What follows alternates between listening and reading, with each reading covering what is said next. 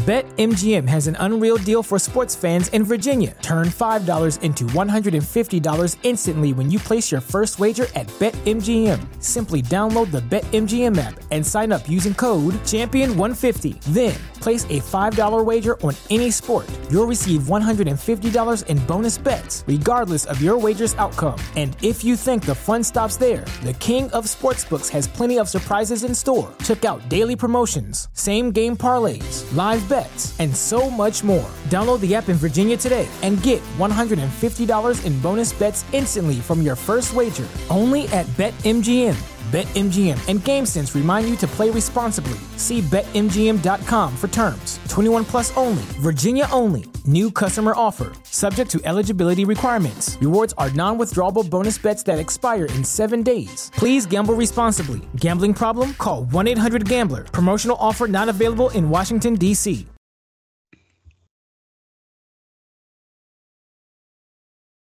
All right, everyone. Welcome to the pilot episode, the very first episode of the Mindless Wrestling Podcast here on the Chair Shot Network. I am your host, DJ. Uh, for those of you that are new to the show, welcome aboard. Those of you who have been with us all along, uh, thank you for coming over here. We are excited to be on the Chair Shot Network. And I want to start the show off by introducing my two co hosts.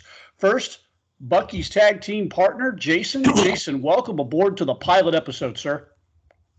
I am very, very excited. Congratulations to us. I'm glad we did this. And thank you, Greg, for the opportunity. And hello to all of our thousands and thousands of adoring new fans.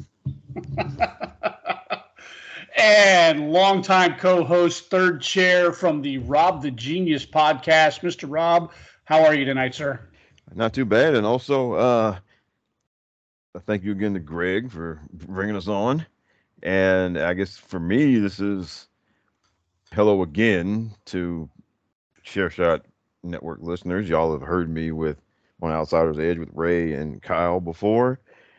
And so if you, you know, you heard me there, then hello again. If this is your first time hearing me, then hello for the first time. Yeah, again, uh, gotta gotta start the show off with thanking Greg DeMarco for you know not thinking we sucked, um, right. and, and, thinking enough of us to in, invite us here to join the Chair Shot Network. Uh, as Rob said, he's been working with these guys for a while. We've had Ray Cash on numerous times on our podcast. So I figured we'd lead in the show a little bit, just uh, kind of introducing ourselves, tell you who we are, tell you what we're about, and uh, for those of you who have been rocking with us all along over on Anchor, uh, welcome aboard. You guys are going to hear probably a little bit of rehash. Uh, for those of you that are new, uh, I, I'm DJ. Probably 40 year plus pro wrestling fan. Uh, did do a little bit of time in the business back in the uh, mid late 90s. So I have a little bit of an inside perspective as well as that of being a fan. And probably about just shy of two years ago, I was kind of, you know, like a lot of people, wanting to get in on the podcast game. I had previously been doing YouTube videos, and I just kind of lost my, my my my taste for doing YouTube videos. And YouTube, at least for as small as I was, really limited you to how long you could talk. And I was thinking about getting into the podcast game. Didn't really know where to start. Rob and I were friends, and you know, he was talking to me. He's like, "Hey, I do a little podcast on Anchor." Uh, he's like, why don't you try it out, see if you like it? So, you know, I downloaded the Anchor app, started messing around on the Anchor website. And initially, I was just doing some little, you know, drop and dunk episodes on my own. Figured out pretty quickly that I suck by myself. Um, so after the first few episodes that I, you know, really, really struggled to really come up with content, uh, invited Rob on to co-host with me a couple times, and it seemed to work better. Rob and I had really good chemistry. You know, we'd already been talking for a while, and we just kind of um, built built a rapport from there. Then in January of 21, Jason, who we've been again, you know, kind of friends with here through Twitter and through Discord and things like that, was like, hey, you know, I wouldn't mind coming up and giving it a try just to kind of, you know, feel it out. You know, originally it was supposed to be feel it out, and the the the give it a try, feel it out has so far lasted almost a year and a half. Uh, Jason has become a very, very important part of the show. Um, and you know, I, we love having him here. We built a built a good, not only a good friendship, but I think we've built a really, a really fun podcast. I think we kind of go against a lot of the podcast grains. There's a lot of people out there spouting off a lot of negative nonsense, and we've really tried to push back against some of that. Um, either one of you two want to chime in on your experience with this?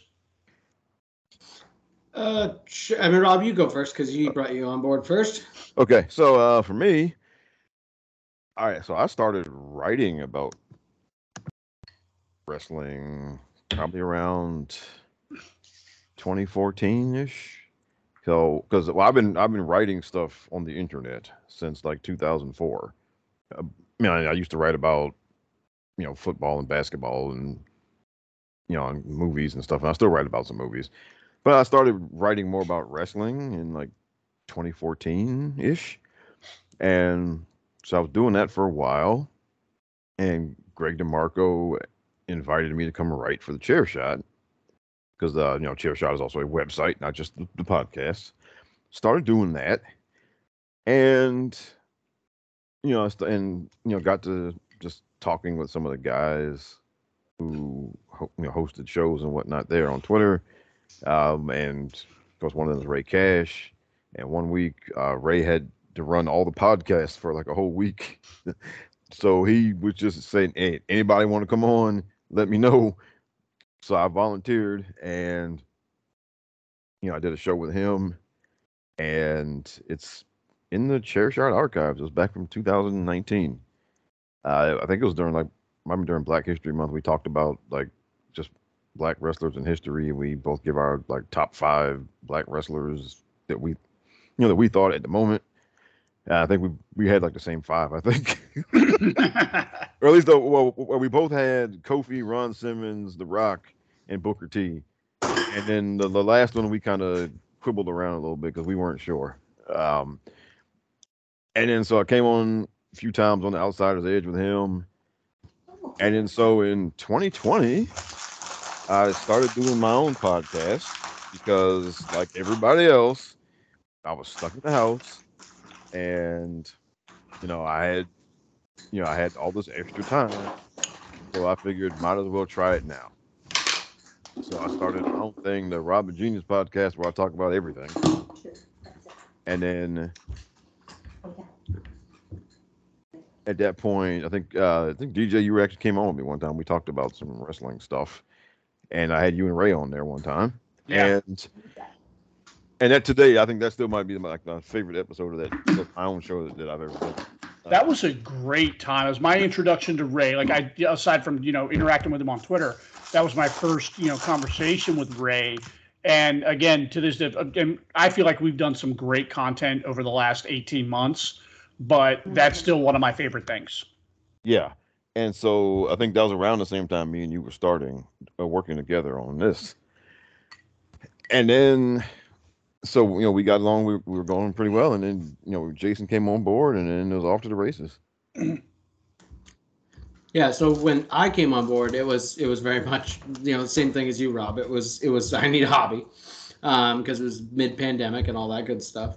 Um, but just to I mean, we had all met each other through Twitter and through various like fan like Rob and I found out that we participated or remembered, I guess, that we participated in one of those uh, you know fantasy draft wrestling fantasy drafts together. Um, DJ and I bumped bumped into each other on the Twitterverse a couple of times. Um, and then when we started, when the pandemic really started going and everyone's trapped at home and all this stuff, you know, it got way worse in terms of the discourse on the on the interwebs. So we were looking for a place to, you know, hang out and hide from all that. Um, so we got ourselves and a bunch of other folks in a, a little Discord side chat that we got going on. Uh, still going strong. Love to all those wonderful people who have supported us from day one. But then you guys have been doing this, and you guys asked me to come along, and you have yet to kick, me out, which I'm shocked every single week. Um, but I'm glad to be here. Uh, you you have become uh, just such an uh, an important character on this on this podcast, and I say character not because you know we're we're faking it here, but just because I think we all three bring something different to the table. You know, myself bringing you know a bit of actual inside experience and perspective. Rob being just very analytical and intelligent, and the data gatherer of of the group, and then Jason having his own intellectual insight to it as well as I think you're a bit more I, I don't want to say you're more fan connected than we are, but it, it just feels like sometimes when we're talking about this, you still have that ingrained like like Rob and I are the OGs. You know, Rob and I are close close to fifty, so we we're a bit jaded in some things. Was it uh, Statler and Waldorf, so to speak? Yes. Yeah. and uh, yeah, get off my long types. And Jason still tries to tries to look at it a bit more more objectively at times. But Yeah, uh, if I if if I had to categorize it, and you know, don't take this as any slight as to what you're not, but Rob is the brains of the operation. I feel like I'm not the heart because we're all the heart, but I'm the emotion and the fire. And then DJ is just the steady hand on the wheel guiding the ship into port. that's probably about the best explanation anybody could give. You know, it's it's that that's a good one. That's really good. Yeah. So So what do we do here? Uh, we just three guys talking wrestling. Uh, we are. I'm going to warn you right out of the gate. We are very WWE biased, um, but we're fair. I think. I think, and I hate to use, I hate to use these words because it's in a connotation with a news broadcast that I hate. But I think we try to be fair and balanced on this show. Um, I think when we when we analyze certain things and when WWE gets it right, we let them know, and when they get it wrong, we let them know. Uh, we some people may feel we're a little heavy-handed on AEW. Uh, we have our reasons for that, and as you get to know us, we'll explain that a little bit more. Um, but mainly, we just get on here and I, I talk to these guys, and if we occasionally rotate somebody into the fourth chair, I talk to them like if we were sitting in my in my living room having a couple of beers, sitting around talking wrestling, and that's really what I wanted this to be. You know, mostly no gimmicks. I'm not saying we don't, you know, poke a little bit of fun here and there. Rob is the the, the king of the Queen Charlotte Flair's fan club, and uh, we, we have a bit of fun at Rob's expense with that. um, so you know, it's just this is just a shoot from the hip, good time talking wrestling podcast, and we hope you guys enjoy it. Those of you that are you know have, have, are listening to us for the first time on the chair shot network. Those of you who are following us over from anchor again we appreciate that. We welcome you back aboard. Uh, for those of you that are listening to us for the first time and you want to listen to the archived stuff it is still over on anchor. Uh, you can look that up or you can look it up on spotify the mindless wrestling podcast uh, we can find all our stuff there probably about a year and a half's worth of content. We try to upload weekly. Um, i've got got a deal worked out with greg that i think we're going to be I think we're going to be on Thursdays is when he'll upload everything. We typically record thir- Wednesday night, and I think he's going to upload on Thursday, which I think has been our pattern all along for those of you that have been following us. So, yeah, so hopefully we'll stick with that, and we'll uh, we'll keep, give our fans the experience that they so richly deserve. Yes. yeah. yeah. um, and honestly, guys, it's just and guys like the you the wider audience we're not we watch wrestling because we enjoy it.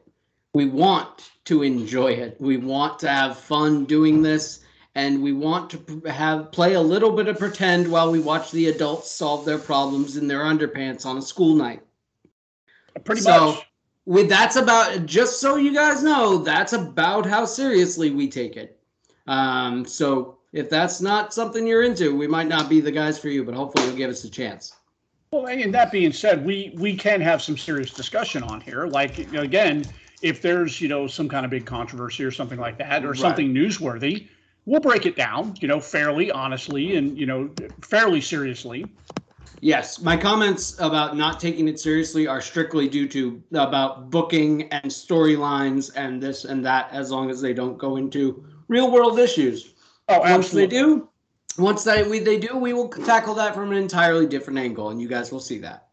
Absolutely. We, we, we tend to not take this too seriously. And as Jason always says, if you're taking it too seriously, you are fundamentally watching pro wrestling for much different reasons than I am. That's right. I watch wrestling for the same reasons we watch like Smallville and, you know, uh, trying to think of a more contemporary show, Law and Order, for lack of a better yeah. Yeah. It's a scripted drama show. Let's have fun with it. Yeah, and uh, I guess for me, yeah, I, I do get analytical about stuff because, uh, look, I'm a mathematician by trade, so I love doing stuff with numbers. I love playing around with numbers. I love reading numbers and seeing what you can learn from different numbers. So, at various points in life, I used to get crazy with basketball statistics. I at one you know I have had stretches where I've gotten crazy with football statistics and with movie box office numbers. And so this year I decided to get crazy with the numbers in in the world of pro wrestling um, because there are a lot of well a lot of the discourse that you see online in particular is very well it's a lot of basically people feeding you bullshit numbers so as somebody who you know majored in math and does math stuff for a living and again who loves playing around with numbers and all that kind of stuff yeah, I take personal offense to people lying with numbers. okay. so you know, um if you, if you haven't listened to us before, you will sometimes hear me start rattling off some numbers about this, that, or the other. And basically, what that is about, it is about more or less debunking some of the, the nonsense you get told online or whatever. And and if you're wondering, well, why do you care? Um, because ratings talk has taken a lot of the fun out of being a wrestling fan, and so have also these, you know, these kind of dishonest arguments people make about who's a draw and who mm-hmm. isn't, and who's over and who isn't. And a lot of people just they pull, you know, they you know they'll cherry pick some number here or there to kind of prove their point and me being somebody who again who does this stuff for a living as far as numbers and whatnot um i feel like these folks are you know hurting our good time so you know i and yeah. so when i when i get into this stuff it's to basically it's to shut that down or it's to refute it or it's you know it's it's to say that you know what you shouldn't really be listening to these people over here who are lying to you and and making you feel bad about something that you watch for fun okay and and they do that because just look in the world of the internet and social media, aggravation is what drives traffic. Um, you don't get traffic making people happy, although well, we're trying to do that here. Okay, but as far as like the kind of instant traffic, instant volume of this, that, or the other, basically, if you don't have anything worthwhile to offer, then if you want to get traffic, you got to aggravate people, and that's what these people do. And so I do what you know when I start talking about all this stuff. It's the basically to counteract that because we all really just want you to enjoy the wrestling show, okay, and to not get you know to not feel bad about what you're watching because some guy told you that the ratings are low or you know or whatever or that you, we don't want you I don't want you to feel bad as a fan of somebody because some yahoo on Twitter told you that that man or woman well they're not a draw right? Um, so when I throw something out there, it's basically just it's it's just it's to shoot some of that stuff down and hopefully help some of y'all feel better about what you're watching. Um, well, and for me, that's kind of the uh, what was the catalyst for this podcast is you spend a lot of time online and then you spend a lot of time as a WWE fan in particular there's a lot of people on there that will tell you you're an idiot or tell you you're stupid for watching it. Be and, and these are fans. These aren't like I get people who don't watch it who are still in the you know it's fake crowd, right? You know, th- those people I get. They're going to look at all of us like we're stupid. And that's the lesson that I'm trying to teach. It doesn't matter whether you like WWE, AEW, Ring of Honor, Impact, New Japan. There are people who don't watch this shit who are looking at all of us arguing amongst ourselves like we're all idiots for watching it in the first place. So when I've got somebody who's a hardcore AEW stan and they're treating WWE fans like we're idiots for watching it, and the, the one the one argument that just gets on my nerves beyond all all others is this um and I just lost my train of thought because somebody's ringing the doorbell. I have no idea who's at the door. Hang on a minute. Hi. How are you? You might want to go away. I just tested positive. For COVID. So, okay, yeah. so yeah, it's all it's all good here. She's Tina's running them off. Um, but I just lost my train of thought. That totally derailed me. This is what happens on this show, guys. Uh, we we don't edit anything out. We we just keep Some, going. But the sometimes we just got to roll with the punches, you know. Uh, yeah, you do. But like I said, the the thing that in just irritates me the most are these people that will treat people who watch WWE like they're stupid, like they're brain dead, and they call it like WWE drones and things like that Hey, somebody please take over because I'm fading here. yeah. So well, so DJ, it's the thing. and I was just going to share my experience of like I I'm a happy WWE drone if you want to call me that whatever fine I don't care um, I'm wearing a Roman Reigns tracksuit track jacket right now um, I'm a big fan of the guy when AEW came around I was like cool more wrestling. This is going to be awesome. I got double or nothing. I you know tried to get in on the weekly episodic you know Dynamite and Rampage and this that and the other. And I just couldn't because they were every week they were telling me what an idiot I was because of what I watch on on Mondays and Fridays, or in that case Thursdays. But in any case, I I I don't want to be made feel stupid for watching what I already know is really really stupid. Um so yeah, we just we're just out here to have a good time and actually enjoy what we're watching. You know?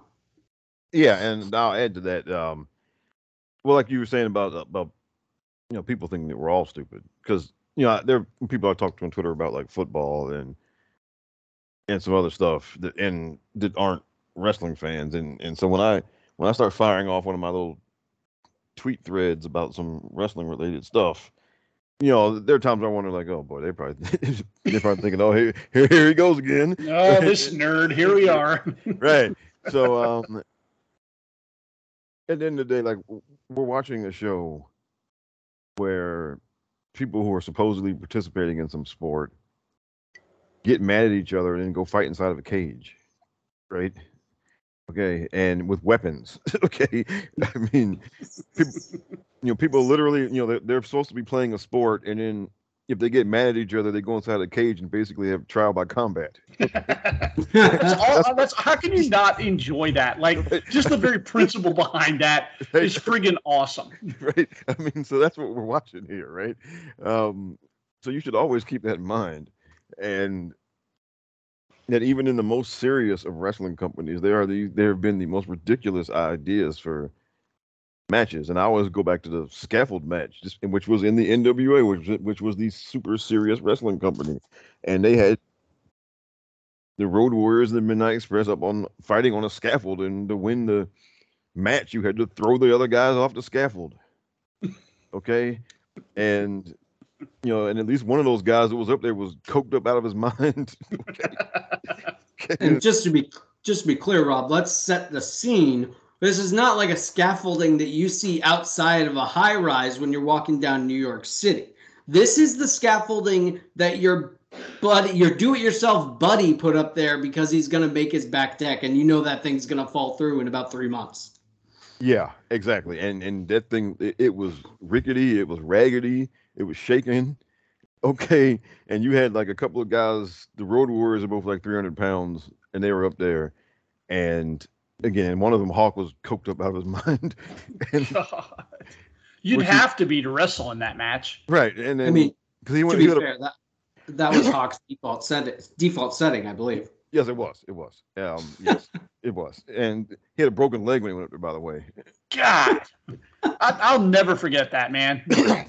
and so, but this is what we're watching here, and so we always try to, you know, we always try to remind everybody of that because you know, you'll see these things where, you know, somebody gets hit with a pie in the face on the wrestling show, and there's always somebody thinking, oh, this is just the worst thing ever, you know, and, and, you know, and it's just, I mean, no, it's, it's, it's fine. And we, we just, we, we, we all get, the three of us get up, get really irritated when people get upset about that kind of thing. Cause you just need to remember, you know, this is a wacky TV show. Um, mm-hmm is, is no different than watching Jackass. All right, which is coming back, by the way. Uh, Sami Zayn, a draw. right, Sami, Sami Zayn re, re, uh, resurrected Jackass. okay. Um, In the single greatest match at WrestleMania this year. Yes. So, um, it's just, and that's what we want to remind you of, you know, and because too many people out there on the internet want you to think that you're watching you know masterpiece theater or something and you're not so we you know we kind of you know we we you know that's one of the things we do here is we try to remind everybody just what you're watching and just have fun watching it and you know even when we get like really serious in into stuff you know we get serious because we want y'all to have fun watching this stuff and something you shouldn't take too seriously, right? Um, yeah, there's there's plenty of times where we, we should get serious. With if all of a sudden you know Raw gets chopped down to one minute women's match, you know, in a week, and SmackDown barely has anything. yeah, we're going to talk about that. We're going to talk about representation. We're going to talk about all these things. But what we're not going to do is going to blow a gasket when someone gets pied in the face on the in the case of Raw and SmackDown, the 5-hour Saturday Night Live children's variety show in for 10 minutes someone got pied in the face. I promise you will all live. yes. Especially when so. they get pied in the face and a month later they they take an L to the 13 time women's champion. Oh. Oh. Oh. Uh, let me let me explain. Let me explain why this is such a thing. Oh Every God. episode, this is almost like the uh, almost like the the the, the killed Kenny portion of the show. Rob Rob spends a whole episode trying to figure out where he's going to sneak in a Queen reference. Sometimes he gets it in at the very very like we think the bell's about to ring. Like we're at one, two, we're about to get the three, and Rob sneaks it in there, man, like a Roman Reigns two point nine nine nine nine nine kick out, and Rob's in there with a reference to the Queen. So he, he got he got it in. He got it in early tonight. There we go, and that's why we love him. That's a, one of the reasons why we love him. Absolutely. so let, now that we've gotten the introductions out of the way, we've told you guys a little bit about uh, who we are and what we are, and hopefully you're still with us. Uh, why don't we uh, Why don't we talk a little bit of WWE WrestleMania Backlash? Uh, I think we've got coming up this what? It's Sunday this this yes. weekend, right? Yes, it is Sunday. That's yeah. odd. I thought they were doing all Saturday pay per views moving forward, but I did notice that this one is on Sunday. Yeah, it's exciting. I'm yeah, I'm glad it's Sunday because that's actually my day off. So. No, well, no, I got to go back to work on Monday, and it's going to be a busy one because we've had a we've had a doctor on vacation all week, so he'll probably double up on Monday. So I'm going to be running my ass Woo! off. Yay! Yeah. So uh, Monday's going to be a long day, pals. Well, so, at least we have a pay per view to look forward to. Because I'm a slacker and I'm the host of the show. Who's got the uh, Who's got the full card pulled up? Jason does. Jason, mouthful of food, yep. sir. Kick us off. Sorry, sorry, I was having a, a sour patch kid. So, uh, fun fact about this one: uh, we have coming up this Sunday. We have the WrestleMania Backlash Premium Live event. Uh, it is going to be held in the Dunkin' Donuts Center, home of the Providence Bruins, um, then Providence, Rhode Island, and I will be in attendance because it's in my backyard. Oh shit, so, that's right, you're going. Oh, yes. Ah. Ah. So it's gonna be a lot of fun. Uh, I will take lots of pictures and I will get you guys reports from the ground uh, next week. Absolutely, yeah. We'll have to get the uh, the whole show review next week directly from you. There we go. So uh, I think we could just kick it off, run right down the card um, because you know it's not that big of a card right now. I don't think they're going to add too much more between we've only got SmackDown and and maybe they do something that day. Uh, but right now we have six matches on the card, and I don't believe they're definitely not in any particular order based on how they're here. So we're just going to do in the order they have them on Wikipedia. So kicking off tentatively, we have the SmackDown Women's Championship match. Uh, we have the SmackDown Women's Champion Charlotte Flair versus Ronda Rousey in an I Quit match. Honestly, not my favorite type of match. I think they're a little contrived, but this is gonna be a lot of fun because they um, these two girls are kicking ass. Excuse me, kicking ass right now. Um, you got the Ronda loss out of the way right away at WrestleMania, so we don't need to worry. Ronda is now officially just another character on the show. She is not a meteor from outer space that came came last time, and and she just showed up, took the belt, and held the belt until she was gone. Um, now that being said, I still think she's going to win on Sunday. Sorry, Rob, but uh, Ronda Rousey, I, I look for. Uh, I look. I'll get a nice video for you, Rob, of the Queen right in the microphone saying, "I quit." Oh. Oh, it's good. I, I can tell you the, uh, the the show after Sunday is going to be a. We're going to have to get Rob on the on the therapy cha- uh, couch. It's going to yeah. be a therapy session for Rob. hey, I don't want to hear it from Rob because she, uh, frankly, just the fact that she got through Mania is impressive. Yeah, that's crazy. We all we even Rob. I mean, she, Yeah. she's his she's she's his queen, but we we all predicted that Ronda was going to walk out of WrestleMania the champion. That didn't happen. Charlotte Charlotte survived. Rob, we've ragged on you enough. Do you have any thoughts on this match? Um, yeah. Um, Poor soul. If you could see his face right now. so um, It's like the face that the doctor came in and told him we're gonna have to operate. yeah. I, I I have been trying to think of just possibilities of, you know, of, of a miracle happening here. Um, and the only thing I can think of is if they want Ronda to win at one of the stadium shows instead. Um, you know, I mean, but um, I have resolved myself to what is inevitable. Um, um, because look, I figured this was going to happen at WrestleMania, and it did not. And um, um, man, um, Charlotte, we love you, we really do.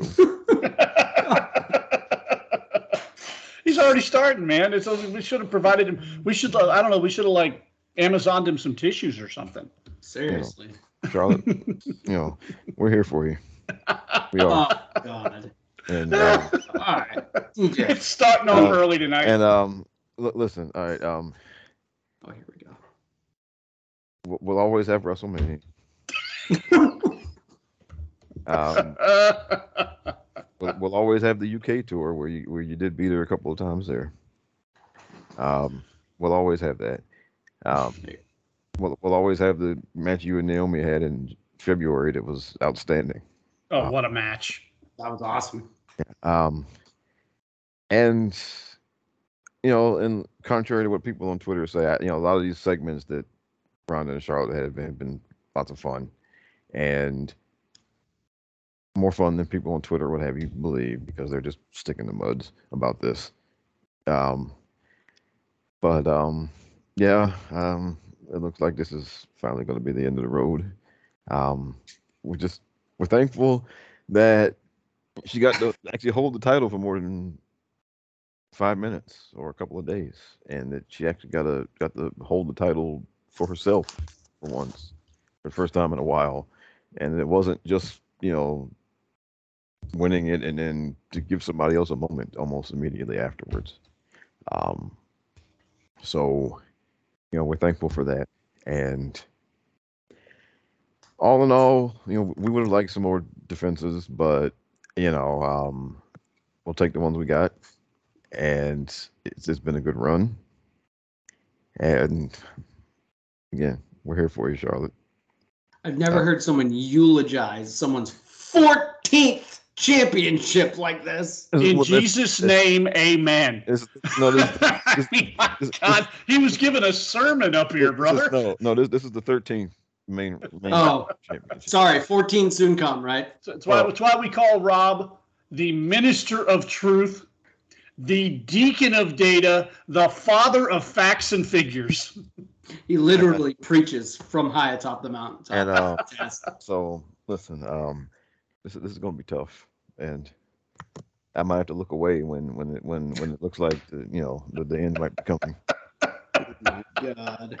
Another Uh, um, another thing that I'm I'm just like I don't think there's any way that they put Ronda in a position where she's gonna have to scream "I quit" into a microphone. well, no, that that that's not going to happen. Um, No. That's just as soon as they introduced that stipulation, I was like, I could even see her tap to the the, the figure eight. Honestly, it's probably not not that likely, but I could see a world where that happens. But Ronda Rousey, international fighting superstar or whatever, screaming "I quit" into a microphone for that to be memed and viralized, no, no, that's not happening. yeah, I don't want to give Rob too much of a glimmer of hope here, but that's every reason why Vince McMahon would do it. Also true.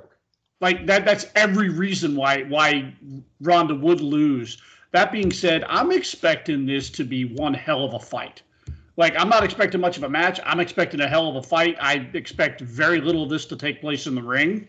Um, I I would anticipate this match to go on a little later in the card because I'm hoping that they destroy the ringside area because both of these women can fight. They like to fight. Both of them have no problem getting there, getting dirty, pulling out the weapons, going through tables. It's uh, going out into the crowd. I, I maybe I'm setting my expectations a little too high, but with the the history that these two have, the heat between the two of them, and just the the history of just straight up fights. Like if you think back, what was it? Um, was it a no holds barred match or something that Sasha and Charlotte had several years ago. Is one where they were they were hot potatoing the. Uh, was, the, the, they, they, had a match in the, in the cell actually. Well, the the match in the cell, but there was another one oh, they did the, where they were hot potatoing the oh, title back and forth. The false count anywhere match. False count anywhere. That was a hell of a fight, brother. Like that was a hell of a fight with Charlotte and Sasha, and I'm expecting some of that on Sunday night between the two of them. But again, yeah, I think this is Ronda's night. I, I think there's no way in hell Ronda Rousey says the words "I quit" into a microphone. Yeah, and now yeah. and um and, and I do think what's going to I think Drew Gulak is going to find some way. He's going to get involved some kind of way. and of course, look, I brought that I brought that on on myself by constantly mentioning his name here.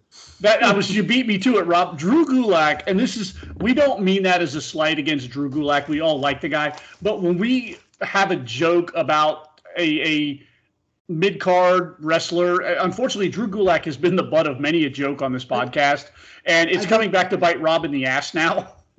DJ, the best way to put it, our he's an everyman wrestler. Uh, th- that's exactly it. That's he's exactly not. It.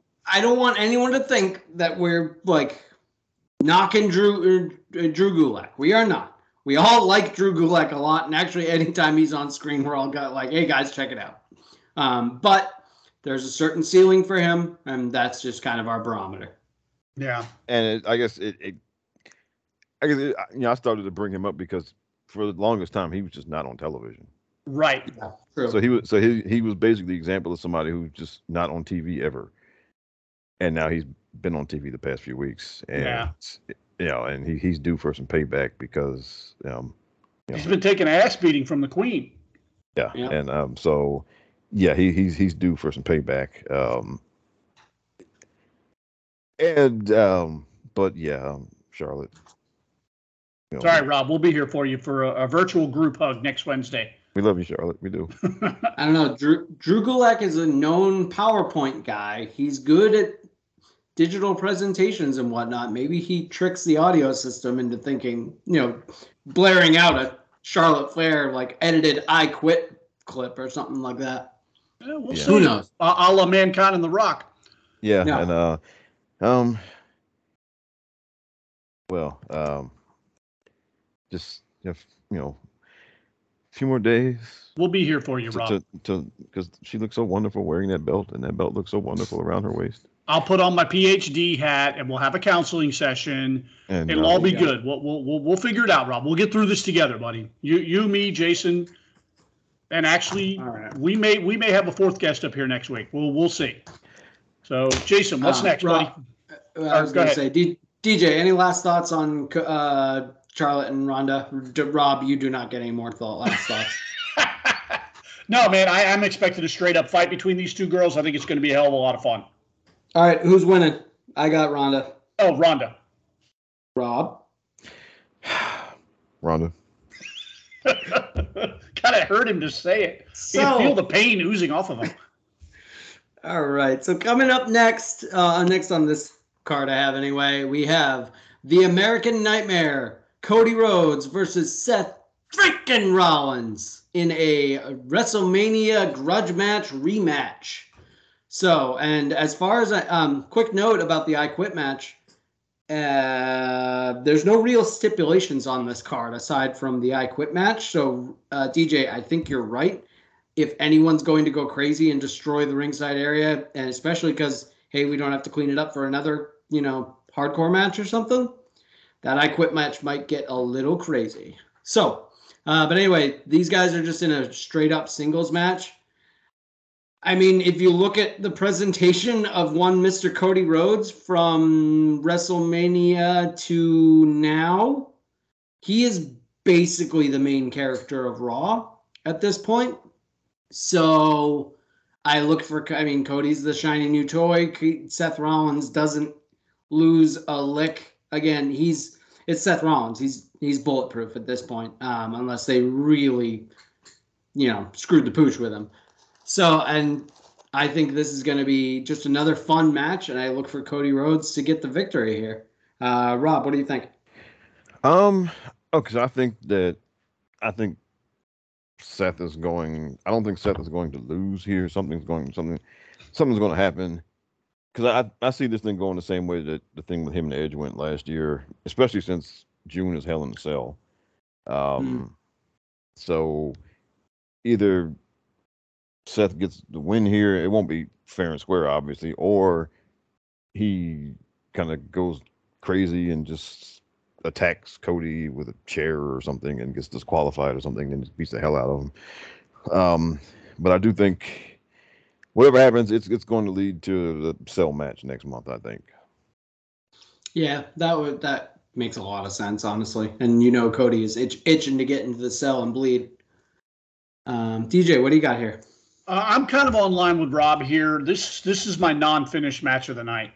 Uh, there's there's no way they're ending this feud in two matches, and they're definitely building up towards Hell in the Cell. Um, yeah, so I expect some kind of shenanigans, whether there's a DQ, double count out, count out of any kind. It's I, this is my non-finished match of the night. It should be noted that I am the biggest Seth Rollins mark on the show. Seth is my boy. He's been my boy for years, and he's been putting in the best work of his career over the last 12 months. Um, I, I, agree with you, Jason. If he were to straight lose this match, I don't think he'd lose any ground. But if he loses two in a row, there's no reason to go to hell in the cell. So right. it's this is my non-finished match of the of the night. Right.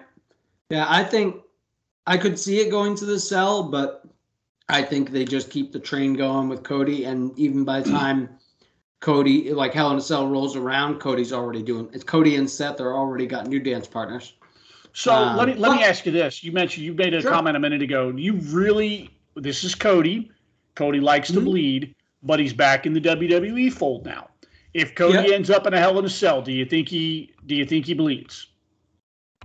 I think he absolutely positively wants to. I think that obviously, and I think if they at all give him like five percent permission, like yeah, you can bleed, but don't go crazy. Yeah, don't um, don't profusely leak all over right. the place, pal.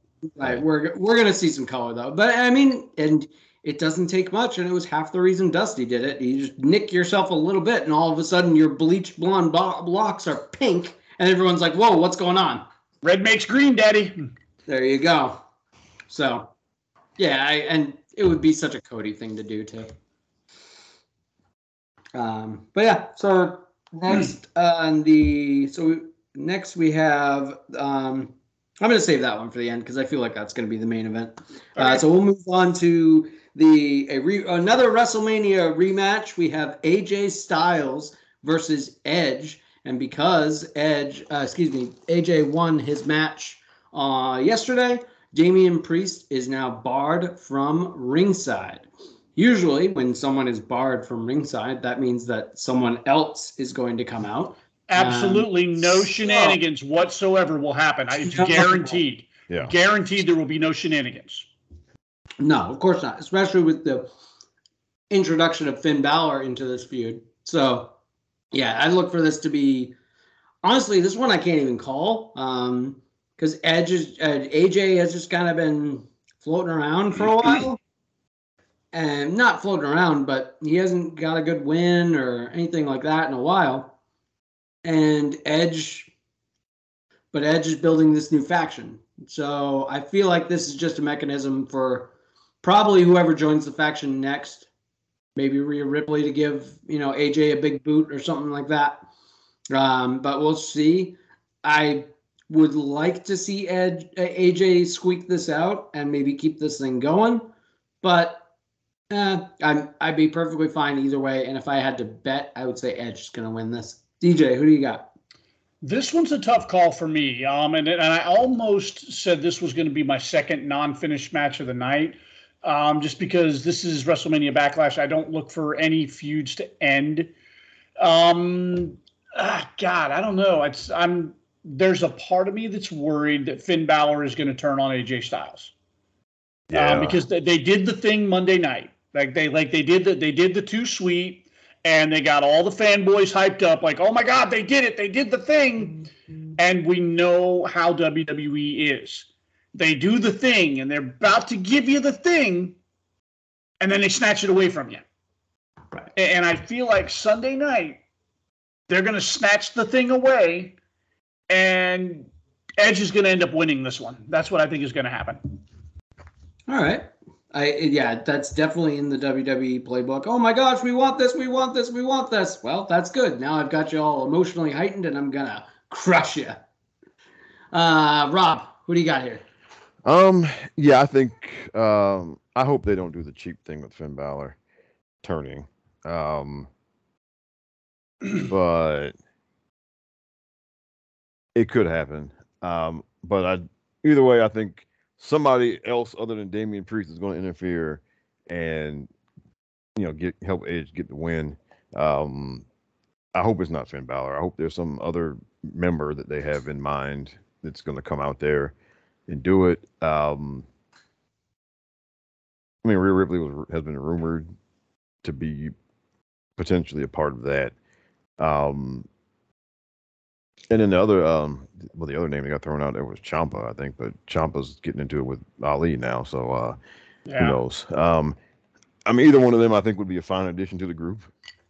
Um, so I think somebody other than Damian Priest interferes and um, Edge wins, and so I just hope it's not Finn Balor, um, because then it was going to be three against one against AJ. He's going to need some help, and there won't be anybody there. Yeah, because his boys are gone. Yeah, You know, that's The the, Good- this would like been have been perfect if the Good Brothers were still there. yeah. But now, like you said, if this ends up being three on one against AJ Styles, who comes out to help AJ? Yeah, that's why I think the Finn the Finn thing is is straight up. Um, I think they are going to surprise us by playing it straight, um, which is the beauty of WWE. They can play it either way uh, and still kind of surprise us. Um, but yeah, I just don't see where where do you go from there. When, I guess do you just dismiss Ed or AJ after Edge just beats him and that's it, and Edge is on to his next feud. I mean, it's happened before, uh, so yeah, they could do that. Um, Yeah. But I look, I especially it just is a coincidence that I, what's today the day they first initially signed Bull, or uh, formed Bullet Club because I saw a bunch of current and former Bullet Club members of every promotion being like, "Oh, happy Bullet Club Day," you know, too sweet, blah blah blah. Uh, I just thought that was an interesting timing coincidence with uh with the reun- reuniting of Edge and uh, excuse me uh, AJ and Finn. Yeah. But the, again, this is when WWE's at its best, when it really could go either way, and you can't really call it. So, um, and the thing is, the match is going to be awesome because all their other uh, every time they've scrapped, it's been very very good. So yeah, a lot of people this. complained about the pacing of the WrestleMania match. I thought the match was awesome, and, and maybe Yeah. I saw something in it that you know a lot of the internet wrestling community didn't see.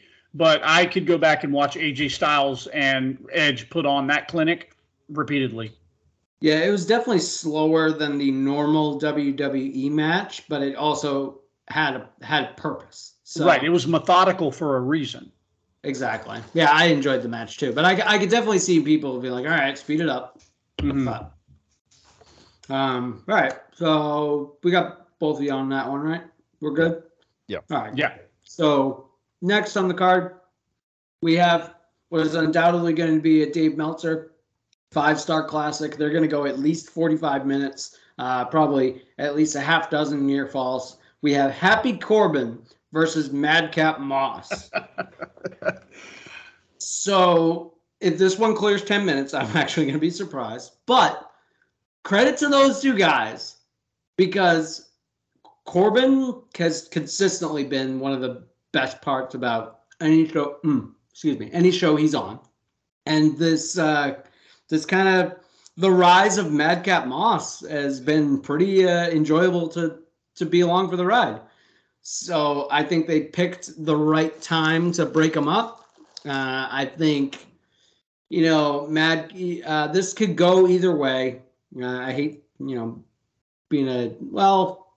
I think Madcap's going to win. It wouldn't surprise me if Corbin didn't, or Dor- Corbin did. But this one's pretty simple. You know, let the Madcap, let Madcap Moss his, you know, find his new identity and break free of Corbin, and then we can get them going into whatever they're doing next, um, and then see what singles Madcap Moss looks like. I'm pre- I'm pretty intrigued. I, I feel like the gimmick needs a little a little push. Maybe the I don't know the the gear, the suspenders. It worked as a sidekick, but not quite as a main guy. But who, who knows? Maybe he'll surprise me. Um, uh, we just lost you there for a second, buddy. Yeah. All right. Well, what you what did I last say? You said um and you were getting ready to point to one of us. Oh, okay. So Rob, go ahead. Um, like I could see Corbin winning dirty, and then they have you know to keep it going.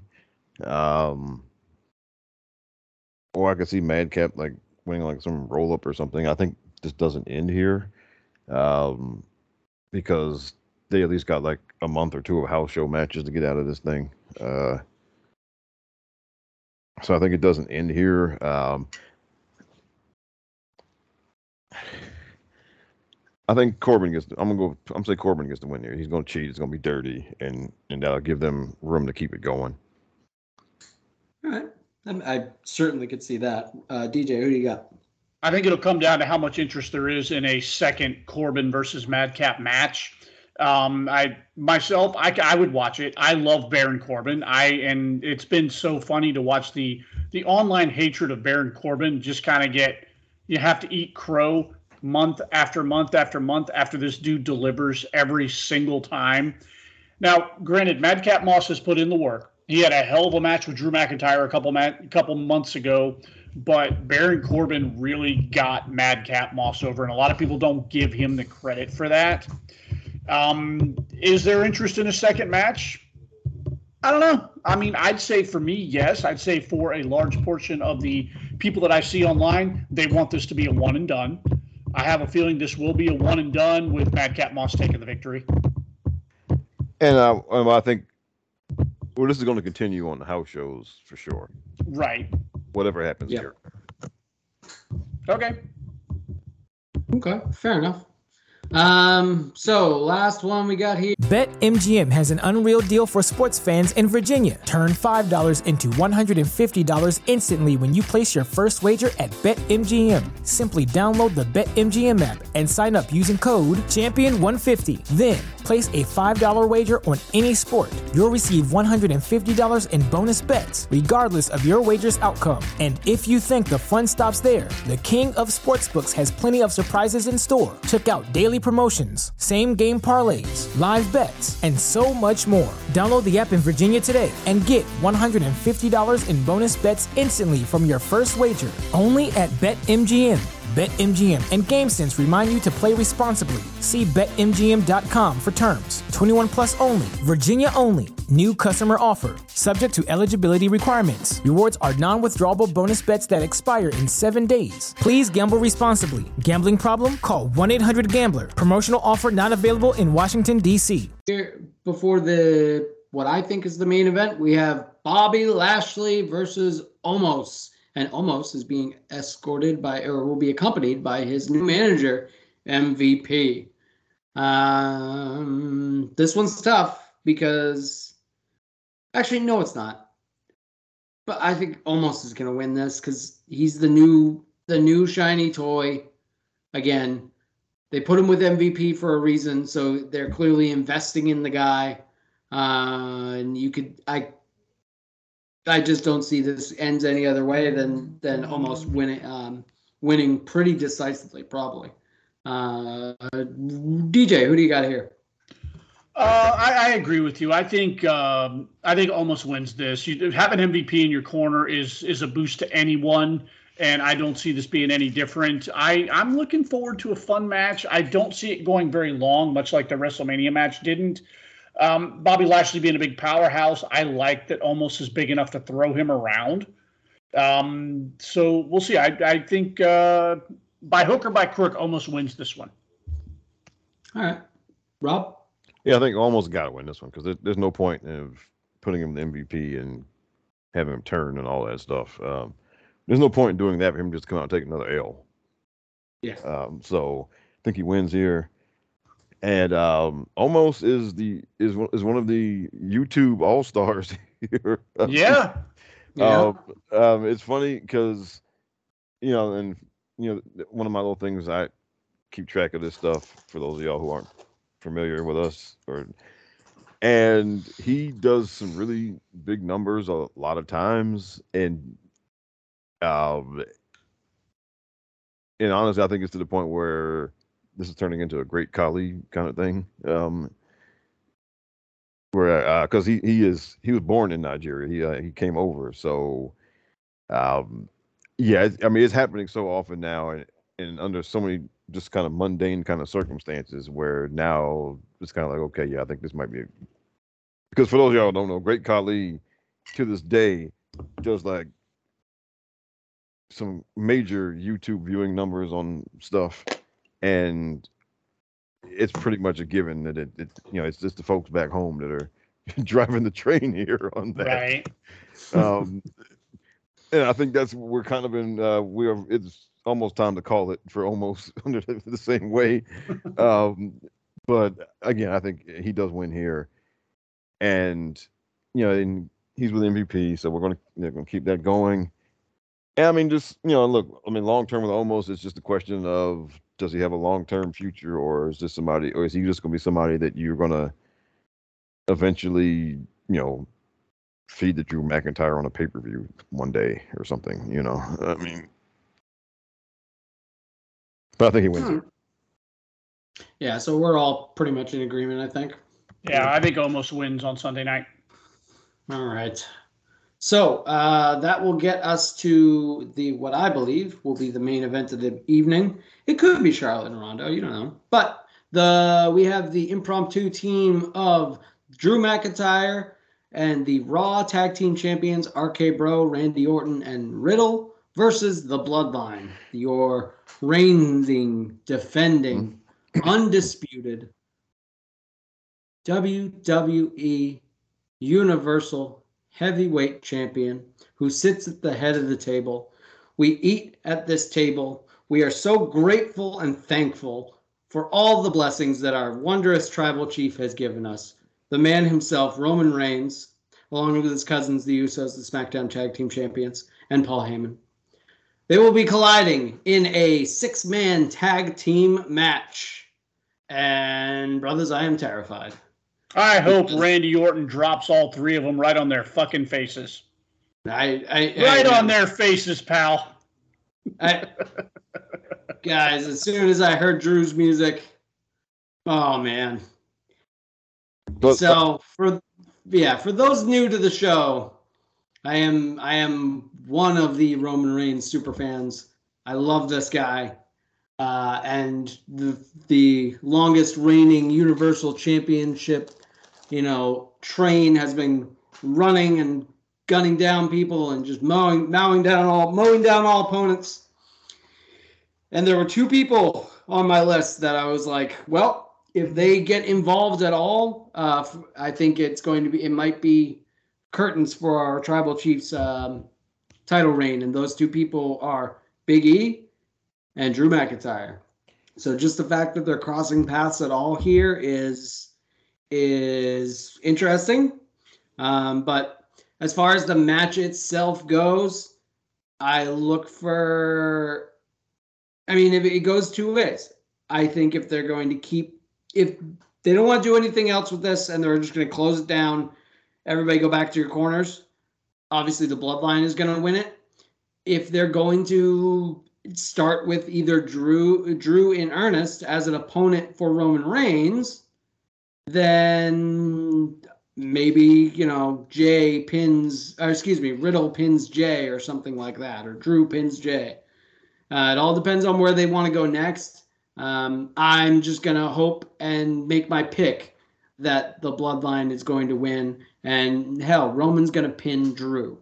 So stick it in your craw and smoke it or something. I don't know. And just I'm uh, so I'm I'm so upset.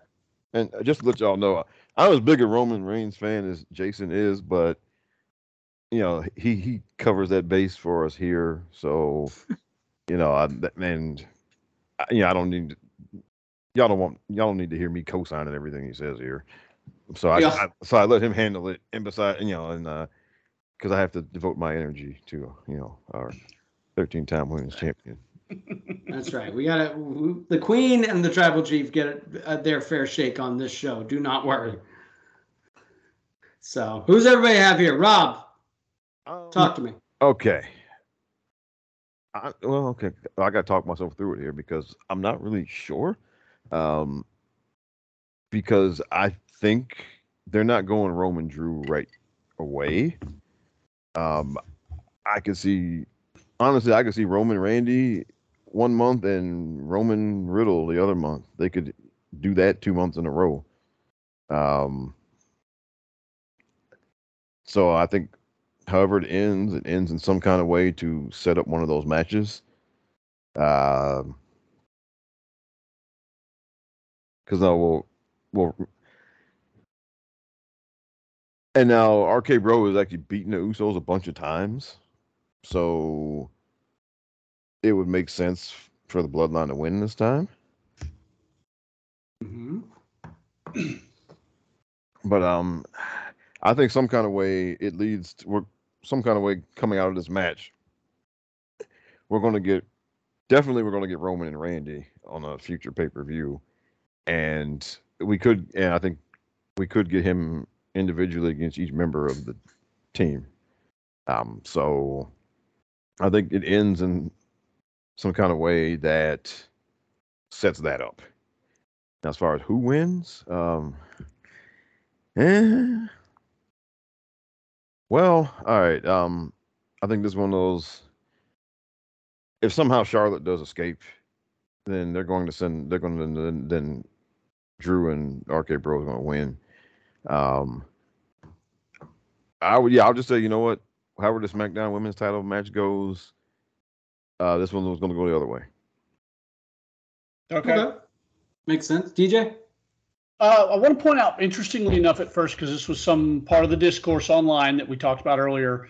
Originally, this was supposed to be the Usos and uh, uh, against RK Bro unifying the tag team SmackDown and Raw cha- tag team championships.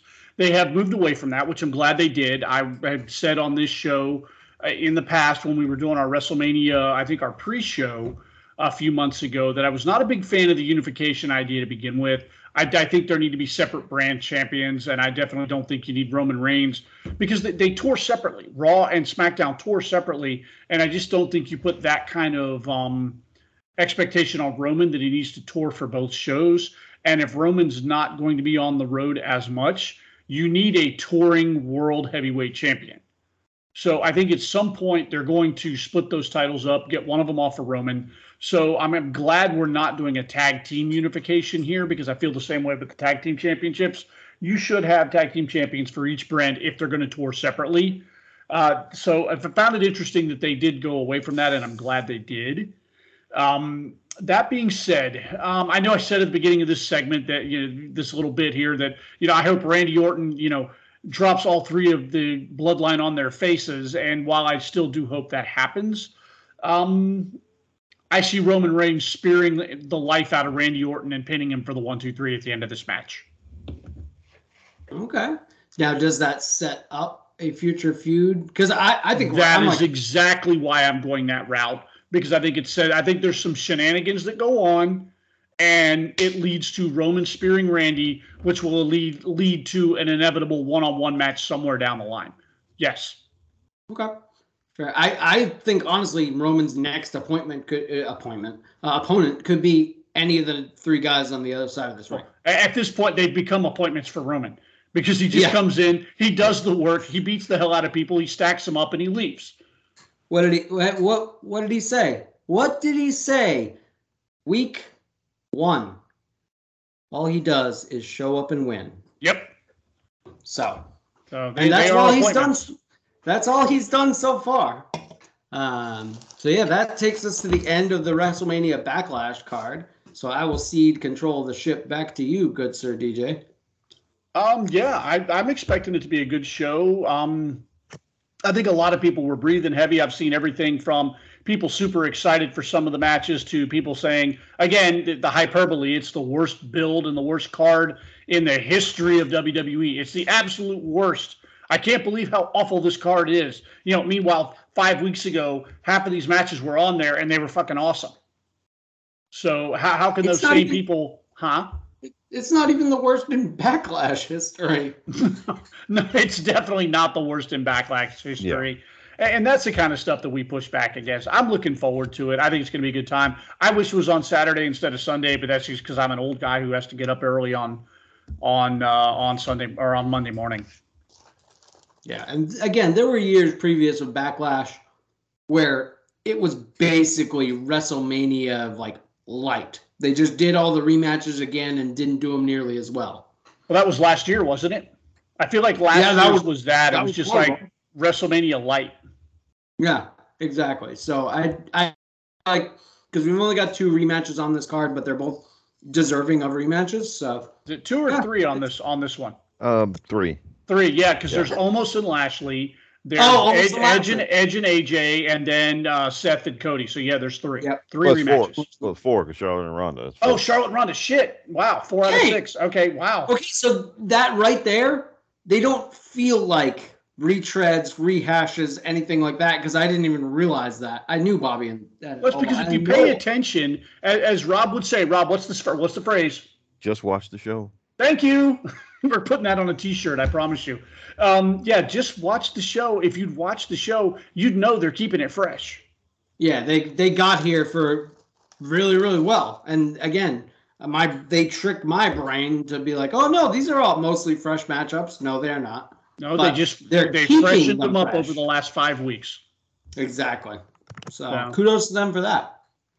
So we've got a little bit of time left. Is there anything else we wanted to get to tonight before we uh, before we call the go home spot? Uh, well, yeah, I, actually, um, I do have a couple of a uh, couple of things here.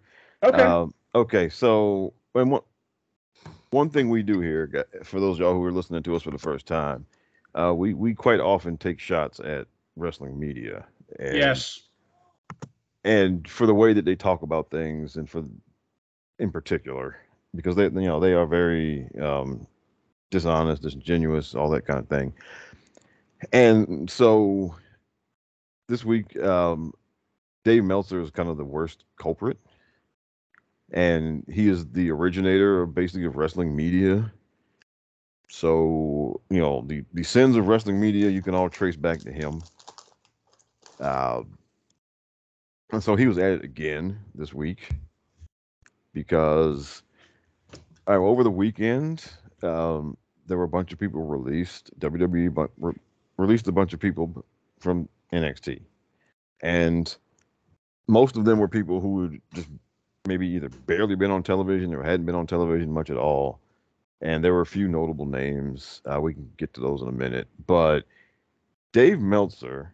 All right, so there's this headline on one of the the other wrestling news websites that says, you know, WWE planning more frequent releases.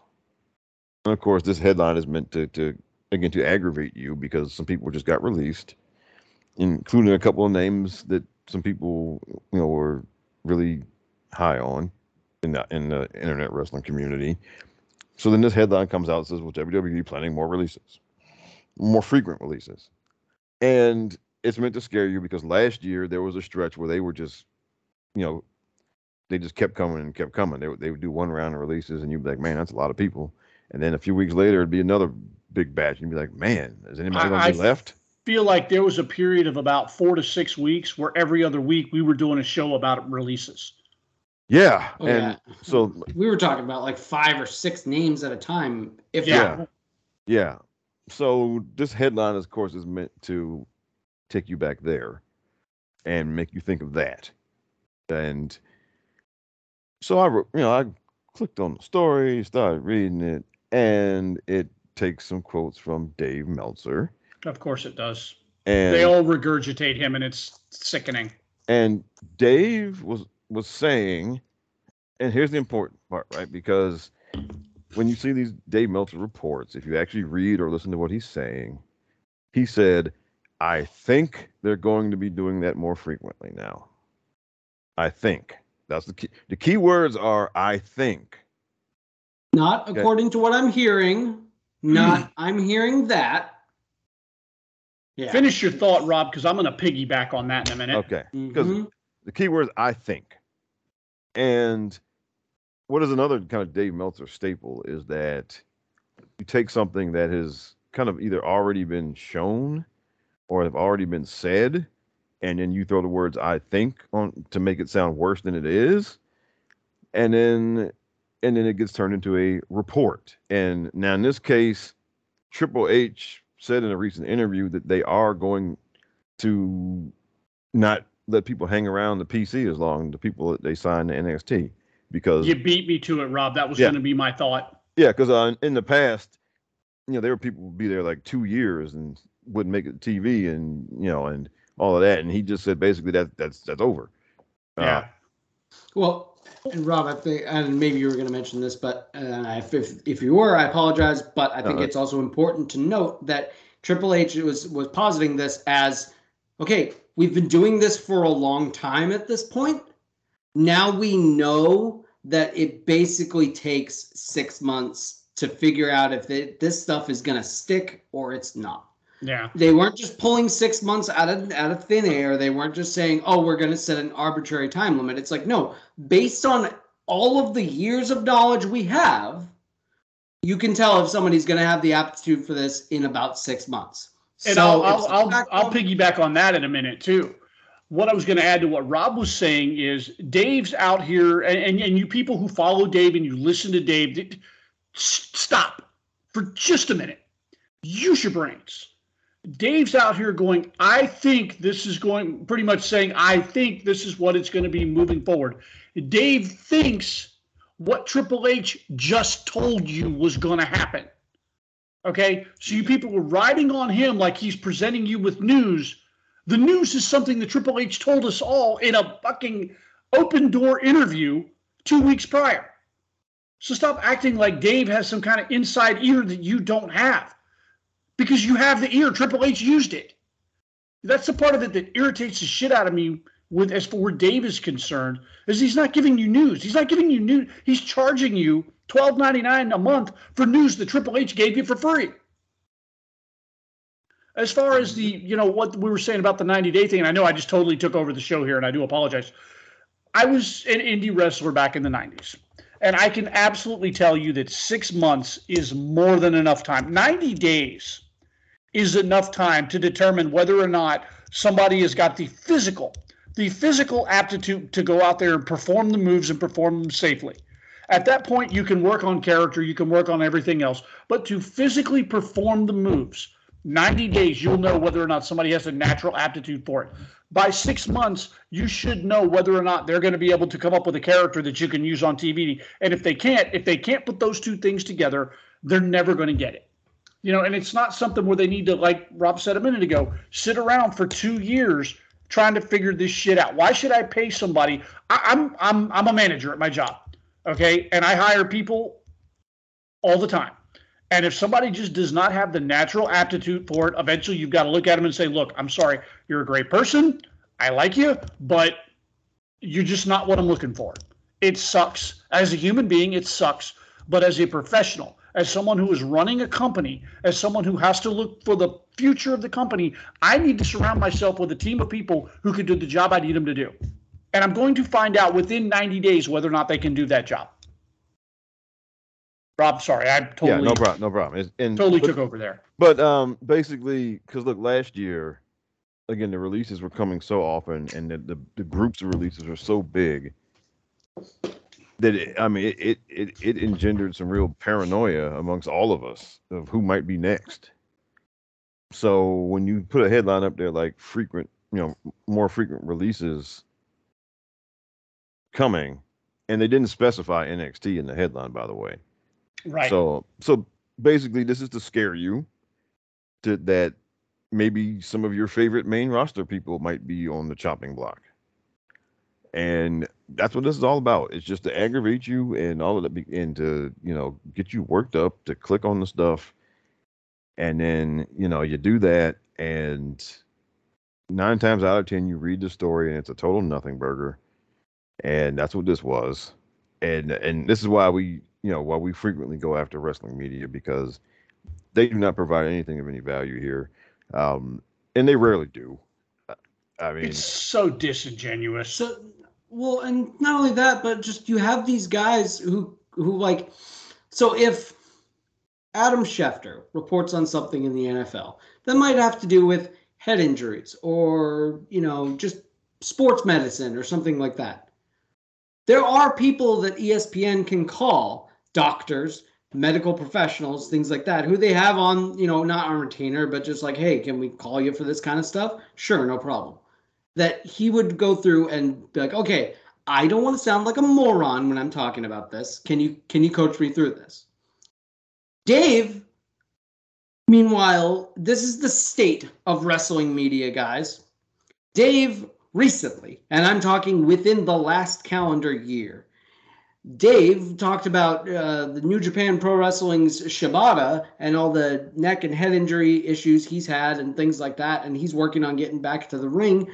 He, with a straight face, reported that the procedure that Shibata under uh, they undertook on Shibata involved removing and then replacing his brain. They took his brain. Dave says that out of his skull. This is a guy that you pay twelve dollars a month, American, for wrestling news, and he told you with a straight face that they took Shibata, they cut his head, oh, his skull cap off, they removed the brain, they did whatever they needed to do, and they put the brain back inside, and then put his skull back on. And by the way, he's up and walking around now. So that that's it. If that's the dude you want to get your news from, go nuts. But aside from just like little what's the oldest the oldest adage that I've heard from multiple people in the know in the industry, even at the lowest level, is yep, WWE uses Dave for two reasons. And probably this has gone to all the other ones as well. We either have something that we want to get out there anyway, and we don't want the WWE letterhead on it, like maybe, hey, we're gonna hype up the cruiserweight tournament before we actually announce it, or something like that. Or we want to fuck with Dave pardon my language for our new show. I don't know what the chair shots network language experts are or you know policies are yet. I'm sure I'll get my written warning and write up from Greg post haste. From what I've listened to, I think we're going to be fine. Oh yeah, yeah. I don't think we're going to get any uh, any C and D's here. yeah. No, no FCC filings. No, no, no. I don't think No. so. And uh, and in in, the, in in this case, this is Dave just totally just running his mouth basically. And look, I don't think anybody told him this at all. I mean, it's just him rambling and just word salad and No. you know and uh He's taking the information we already have and just re- reporting, quote unquote, in Yeah. a different way. and And he's reporting it as his own idea and his own findings. and that's it and that's really it and you know and then um another one happened with with uh we, we were told uh, we, we were given this big hint hey guys we found out that a notable wwe you know wrestler or superstar recently asked for their release Oh, this is from this is from Rob's buddy Sapp. Yeah, and for and for those of y'all, um, at one time, uh, Sean Ross, Sapp, and I got into a a. Well, we didn't actually fight on the timeline. We we we we hashed it out in the DMs, but at one point, uh, I got very publicly angry at him, and I, I called him out on the timeline. Well, and the worst Uh, part of it was is he did what he does. He's sick to all his all his minions after you. Like he was screenshotting shit that you'd said. Because this is before he had me blocked. He's got me blocked now, thank God, because Yeah. you know now I don't have to see his crap on my timeline. Although he didn't think enough to to, to block me from the frightful, you know, from the Fightful.com. But um, yeah, no, it's go ahead, Rob. I'm sorry. Uh, so and, and look, and you know, we hashed it out there. Um, so we we don't have any personal beef anymore. But but I will not hesitate to if he says something stupid, I will not hesitate to come here and say, talk about it. Right. In this case, um, you know, like, oh hey hey guys, we found out that a notable WWE superstar recently asked for his release. And what's funny is that, of course, that triggered a bunch of people saying, "Well, hope it's Finn Balor," because one of the one of the recurring themes in the internet wrestling community is that there's people who hope that Finn Balor will get fed up and leave the WWE. Um, and uh, so some people were hoping it was him, and then some people were thinking, and then if it, if they weren't naming him, they were thinking it was Alexa Bliss because Alexa has not been on TV in a long time. She has kind of voiced some frustration about that. And, you know, but and it turned out it was neither one of them. It was Roderick Strong, who was in NXT. And not only that, but they already worked out whatever differences they had, and he's staying. And yeah, like as soon as they put up the report, it was already it was like it was in the it was in the immediately. Report. It was in it was in the report that they worked it out. um, and again, you guys paid for that. Like, like not you guys specifically for whoever's listening, unless you did, and I'm sorry if you did. But there are people out there who actually paid for that crap. And and we even like we figured it out pretty quickly why he would want to get released because his wife works in AEW now she just started there recently, and all his boys are over there. So it would perfectly understandable him wanting to go work there if they would let him go. Yeah. So it's not even like some big scandal or anything, right? I mean, um, well, the best part of yeah. that is eventually you would have figured you don't need to pay Fightful or Meltzer or anyone else for this news. Eventually, if Roderick Strong leaves WWE, you're going to find out. Uh, the old you're going to find out the old fashioned way the way that rob and i found out 25 30 years ago when wrestlers left wwe or wrestlers left wcw or left you know back in the day one of the other territories you found out oh hey this guy's here now. Right. And then and also do you really need to know?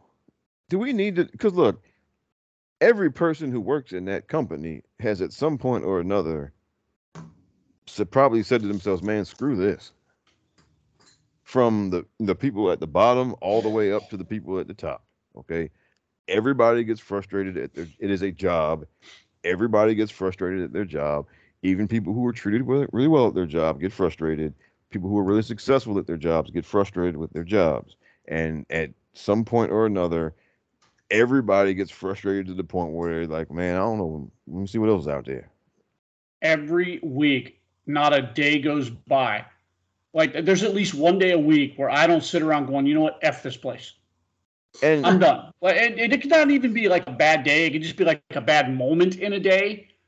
But I'm just like, f this place. I don't even want to be here anymore. I'm updating my resume. Yeah, and it's it's it's it's common. It is a thing that happens, right? So, um, and this is another thing with wrestling media that you know they they make these mountains out of molehills out of just regular everyday things that people that go on in people's jobs. And yes people get frustrated and they want to leave.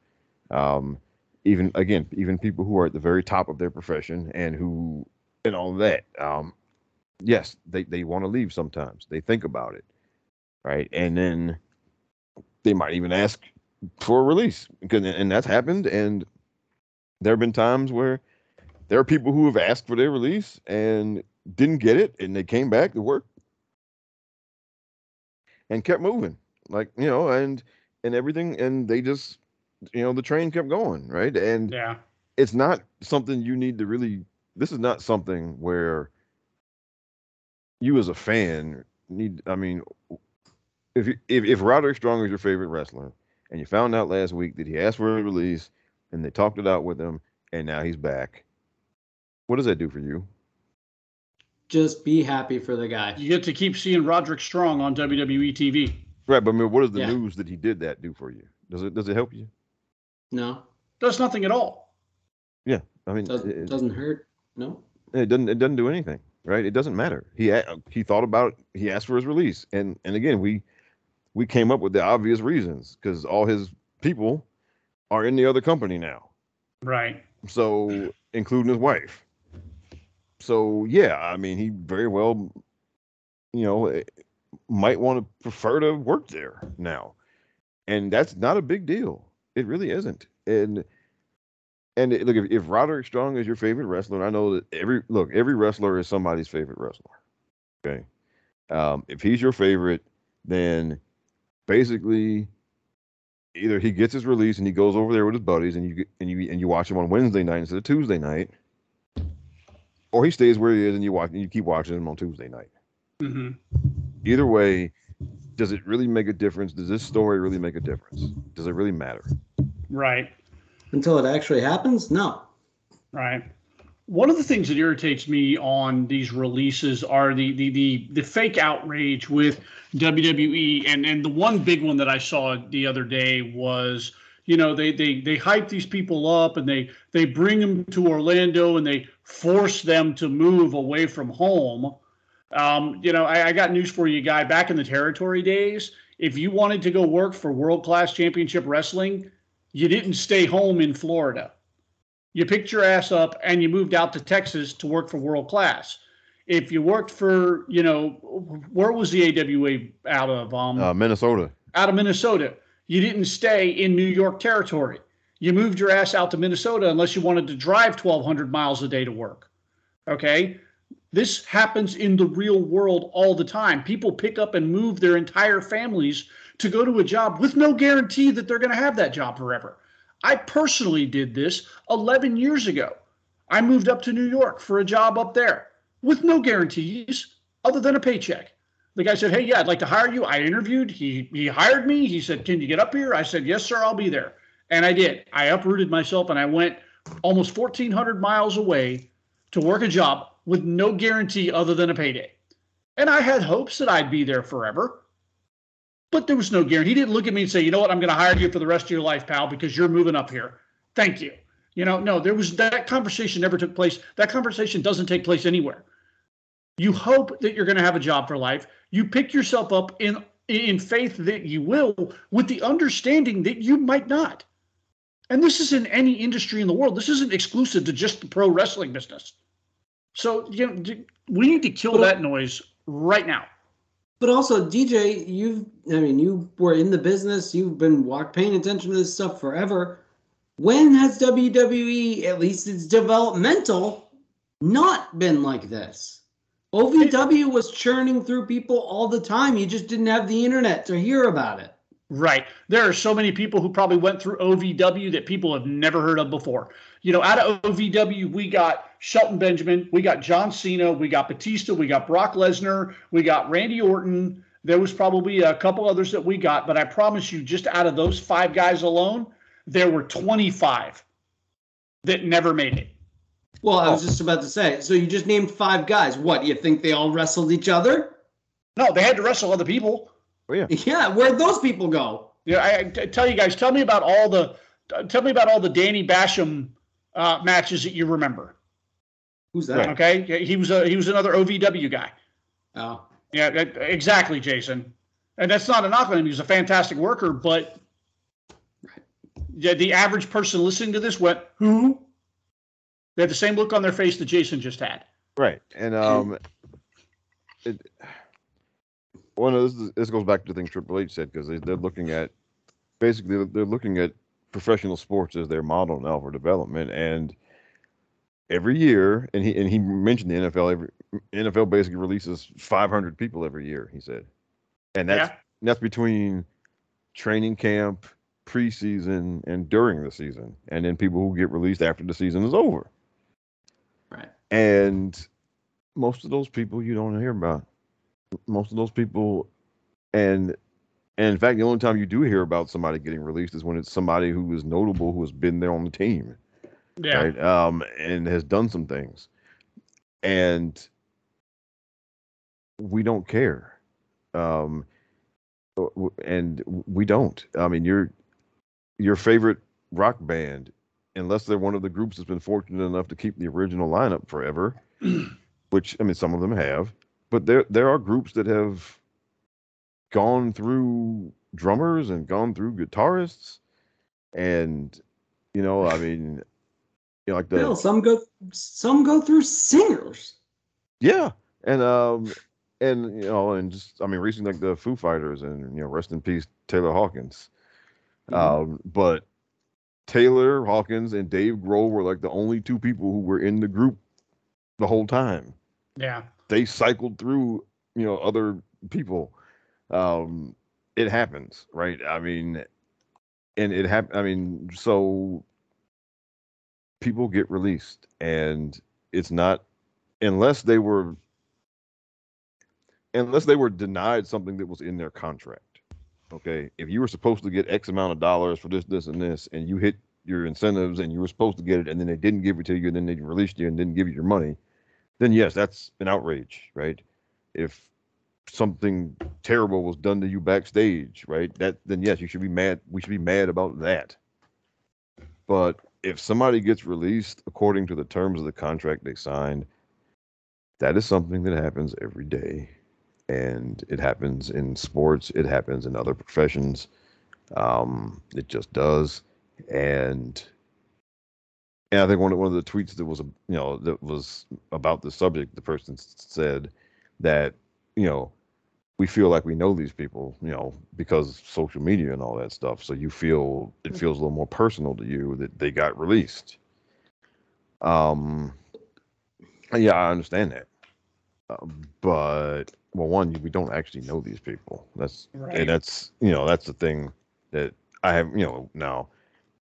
It's a thing I tell myself all the time, and you know I'll probably start saying it here more now because we don't we don't know these people, right? And Right. you can feel some yes you can feel some sense of kind of sympathy for them that they got to go get another job now yes but we don't know these people um as much as the jason sings the praises of roman reigns as much as i sing the praises of charlotte flair. I don't know ashley flair we don't know joe Anoa'i we don't know them. They seem like nice enough people. You know from from what you hear about them from people who've actually been around them they seem like nice enough people. Yeah. but we don't know them. Um, and so we don't know these folks that get released, and it feels like we know them, and that way, you know, when they get released, it kind of it might sting a little bit more. Um, and look, it, look, if Charlotte were to ever get released, I, yes, I would be here. I would be a complete hypocrite, and I'd be on this podcast screaming bloody murder, probably. Okay, but I mean, but still, um, you know, uh, it's it's a thing that happens, and I guess you know because I remember when you know when I first started watching football, uh, they were the Washington Redskins back then, and they my first season watching them, they won the Super Bowl, and then within like three years, a bunch of the really most important people on that team got released, They dismantled the whole team just about. and John Riggins. They did that with the Marlins one year when Yeah. uh, they, they bought basically a, a, a World Series team, won the World Series, and then dismantled the whole fucking thing in the offseason. Now, in- now in uh, Washington, they did it because they were because they decided that tho- hey, those guys, their time was up, and we need to keep winning, and we need to bring in some new guys, and so they, I mean, John Riggins was Super Bowl MVP. He got released. Um, you know, a couple other people who were big, important players in that Super Bowl got released just a few years later. It happens. Um, Yeah. and there are a few names on this list that, you know, do got some people in their feelings. Uh, I guess for me and for a lot of people, it's Dakota Kai. And now, you know, um, now I did think, I now honestly, I'll say it now that I did think this was coming because We've talked about that on the show. yeah, because Yeah. she she had done some dark matches. They didn't call her up, and she just been kind of lingering in NXT. And now it turns out that she told them she wasn't going to resign. So she very well have, may have seen the handwriting on the wall herself, or she might have just said, "The hell with this." Um, right. Either way, um, but a lot of you know there were definitely people who were upset about that. But again, it, it doesn't totally surprise me, and it's well, and because look in WWE, it's it's about fitting in a lane, right? If if if if there's no lane to fit in, if, if they can't they can't figure out a, a lane to fit you in, then no matter how good of a wrestler you are, you just you, you're not going to be long for the place. Right. Um, and that and um, and you know and D- Dakota Kai is an excellent wrestler. She's an excellent in ring worker. Um, and but there was really no lane for her on the main roster. Um, and what they're doing now is they're moving on faster. In the you know a few years ago they might they would have called her up, and they would have tried this or they would have tried that, and she'd have been stuck in catering for you know a while, and then you know if if it happened to be after AEW started, she may have asked for her release, but there, but you know I mean, but they're not doing that now. No. So they're moving. You know, if you know if if they think it's best to move on, they're gonna move on. Um, and so again, she chose not to resign, and so they decided to go ahead and give her a release. Um, yeah. You know, uh, Malcolm Bivens, another one, right? He same thing. He told him he wasn't going to resign. Now, uh, now it looks like he might be just out of the business entirely now. Well, he had side uh, he had side gigs going anyway, didn't he? Is Well, he, he he- a stand up comedian? Well, yeah, yeah, and he's he's having like his first like real show soon. Right. Um, and he and look, if anybody can transition to be a stand-up comedian out of the wrestling business, it's that guy. Yeah. Um, Yeah. And in fact, well, one hour and Dolph Ziggler was already a stand-up comedian on the side also. Yep.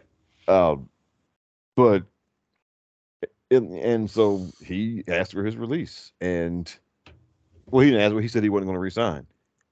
So there's nothing for you to be mad about, right? He um because That was his choice. It wasn't that they got rid of him. It's that he chose not to stay. because they wanted him to Right. stay. And I think you know it was another thing where he had been down in NXT forever, and if you know, I guess he may have just figured, well, if they're not going to call me up, then I might as well go and do this other thing, right? Yeah. And, which and you know what? People do that. People change jobs, It's perfectly fine. It's right? You Like, it Really really, okay. actually, we encourage that.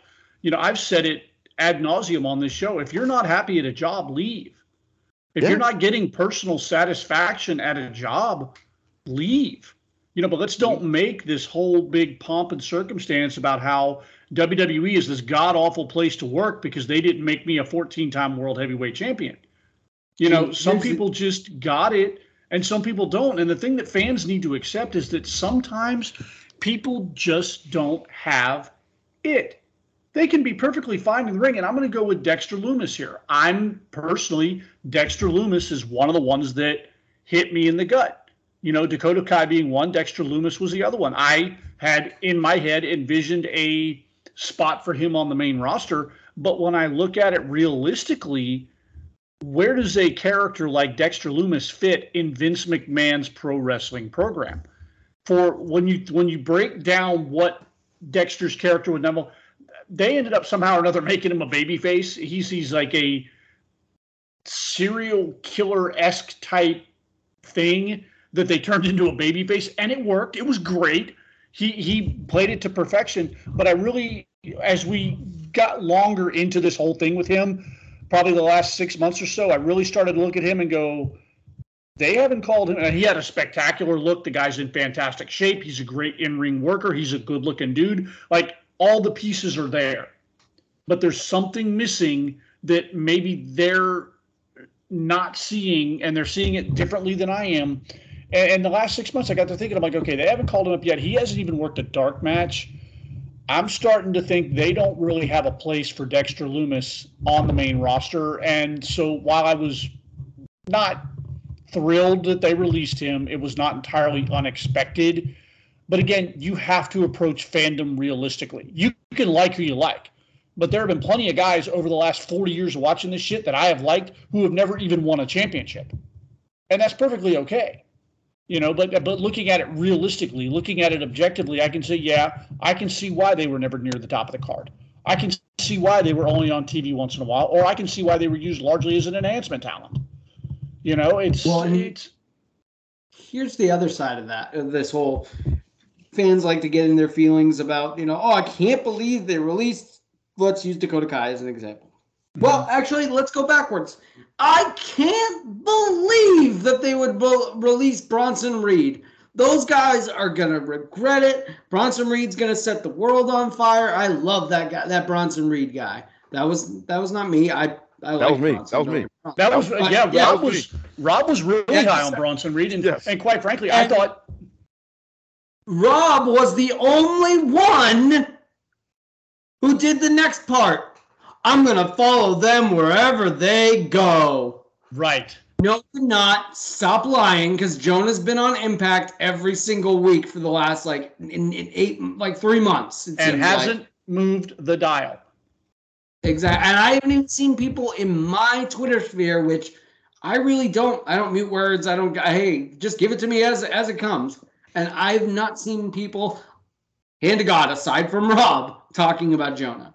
Yeah. So, so don't you can't throw me this. You can't, and it happens with tons of other people too. The Iconics, the Iconics, you know, left, and that was the worst sin that you could ever do to the women's division and women's tag team wrestling, and those poor girls, and blah blah blah. Meanwhile, they showed up in the insp- as the IInspiration and impact for like a year. They were the champions, and nobody watched it except me and Rob and like five other five other people. And now they're gone entirely. Exactly. Fan, the fans completely ran them out of the territory. Yeah, and uh, Ran them out of the business. Oh, we love you so much. We love you so much. Well, then why aren't you watching the show I'm on? Right. and um, so that's just one of those things. And um, it's look when look when Bronson Reed got released. Yeah, I was upset, and that's going to happen. And look, it, it's okay to be. It, it's I'm I'm not saying you shouldn't care. Like Right. Yeah. we're, we we're not do- we're not that's- yeah. I mean, because look, that's being a fan. Being a fan is that you care about the stuff. Yeah. and it and in caring, you know, if somebody who you really liked isn't going to be on your favorite wrestling show anymore, that sucks. It does. And Yeah. so there's nothing wrong with feeling upset about that. That's not what we're saying here. What we're saying is, um, you know, let's not go all the way into you know, treating you know, talking about the WWE like it's the uh, you know, like it's like LexCorp or something, right? right? I mean, let's not do that. Okay. yeah.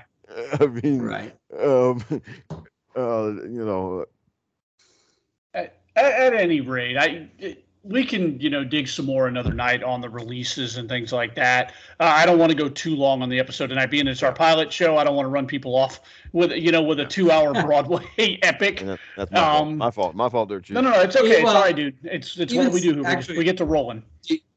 Rob, I, I I actually was like, oh no, here we go. Rob's taking us down the road to releases. But like as it kept going, I'm like, no, this really gives people a good idea of where our mindset is. Because even even in all that, like we're telling you to go watch these people on other shows. We're we're we are here to help you enjoy this this glorious and wonderful sport. Help us help you. Absolutely. Just approach it with a, a, a bit of common sense, and that's all we ask. Yeah, and it's That's- just um again, it's okay to be upset at things. It's just you know where you take being upset, right? Yeah. Uh, and don't get don't get yourself into these arguments where you're you know because next thing you know you're you're you, you know you, you don't want to be one of those people that is siding with one billionaire over another one right here because you know At that favorite- point, we all lose. yeah i mean you know, because you know, one company they, yeah, they release you and you get paid for ninety days. The other company they let your contract run out and you can't talk to anybody while you're still under contract, and then your contract runs out, and now you got to go find another job. That's right. But you know, but they don't, but they don't make an announcement that they released you. I mean, Nope. but you know, I mean, but that's a whole nother argument for another day. Well, on that note, let's call the go home spot. Uh, I want to thank my co hosts here tonight, Jason, uh, Bucky's tag team partner, sir. Great, uh, great first episode for the Chairshot Network, I think. Yeah, I think we did pretty well. Uh, I hope we didn't scare too many of you off. And uh, honestly, just come along for the ride. We promise we're harmless. We like to have a lot of fun with this stupid stuff. And let's all just acknowledge the fact that it's stupid. We're stupid for loving it. You're all stupid for listening to this show. We're all stupid. Let's all be stupid together and have a damn good time. We, we were absolutely stupid for doing it. but. I'll, I'll keep being stupid because I love doing this with you guys. And my other my other uh, tag team partner here, the Minister of Truth, the Deacon of Data, the Father of Facts and Figures from the Rob the Genius podcast, Mr. Rob Bonnet, sir. Thank you again. Thank you, Charlotte. Charlotte, we're going to get through this together. Okay. Oh it's, it's, God, he got us right at right at the end, man. This, this, this oh be, God, I was looking for the three count and we didn't make it. This is gonna be a tough weekend. We're gonna get through this together. All right. We're, we're oh, boy. anyway, thank you for joining us on the Chairshot Network. You can find us at the, I think I believe it's the chairshot.com. If I'm wrong, I'll work on that. Uh, it's our first time here, so bear with us here a little bit. I am your host, DJ. This is the Mindless Wrestling Podcast. Remember, you can call it pro wrestling, you can call it sports entertainment, you can call it whatever you want. Just call it in the ring. And we're out. BetMGM has an unreal deal for sports fans in Virginia. Turn $5 into $150 instantly when you place your first wager at BetMGM. Simply download the BetMGM app and sign up using code Champion150. Then, place a $5 wager on any sport. You'll receive $150 in bonus bets, regardless of your wager's outcome. And if you think the fun stops there, the king of sportsbooks has plenty of surprises in store. Check out daily promotions, same game parlays, live bets, and so much more. Download the app in Virginia today and get $150 in bonus bets instantly from your first wager only at BetMGM. BetMGM and GameSense remind you to play responsibly. See BetMGM.com for terms. 21 plus only, Virginia only. New customer offer. Subject to eligibility requirements. Rewards are non withdrawable bonus bets that expire in seven days. Please gamble responsibly. Gambling problem? Call 1 800 Gambler. Promotional offer not available in Washington, D.C.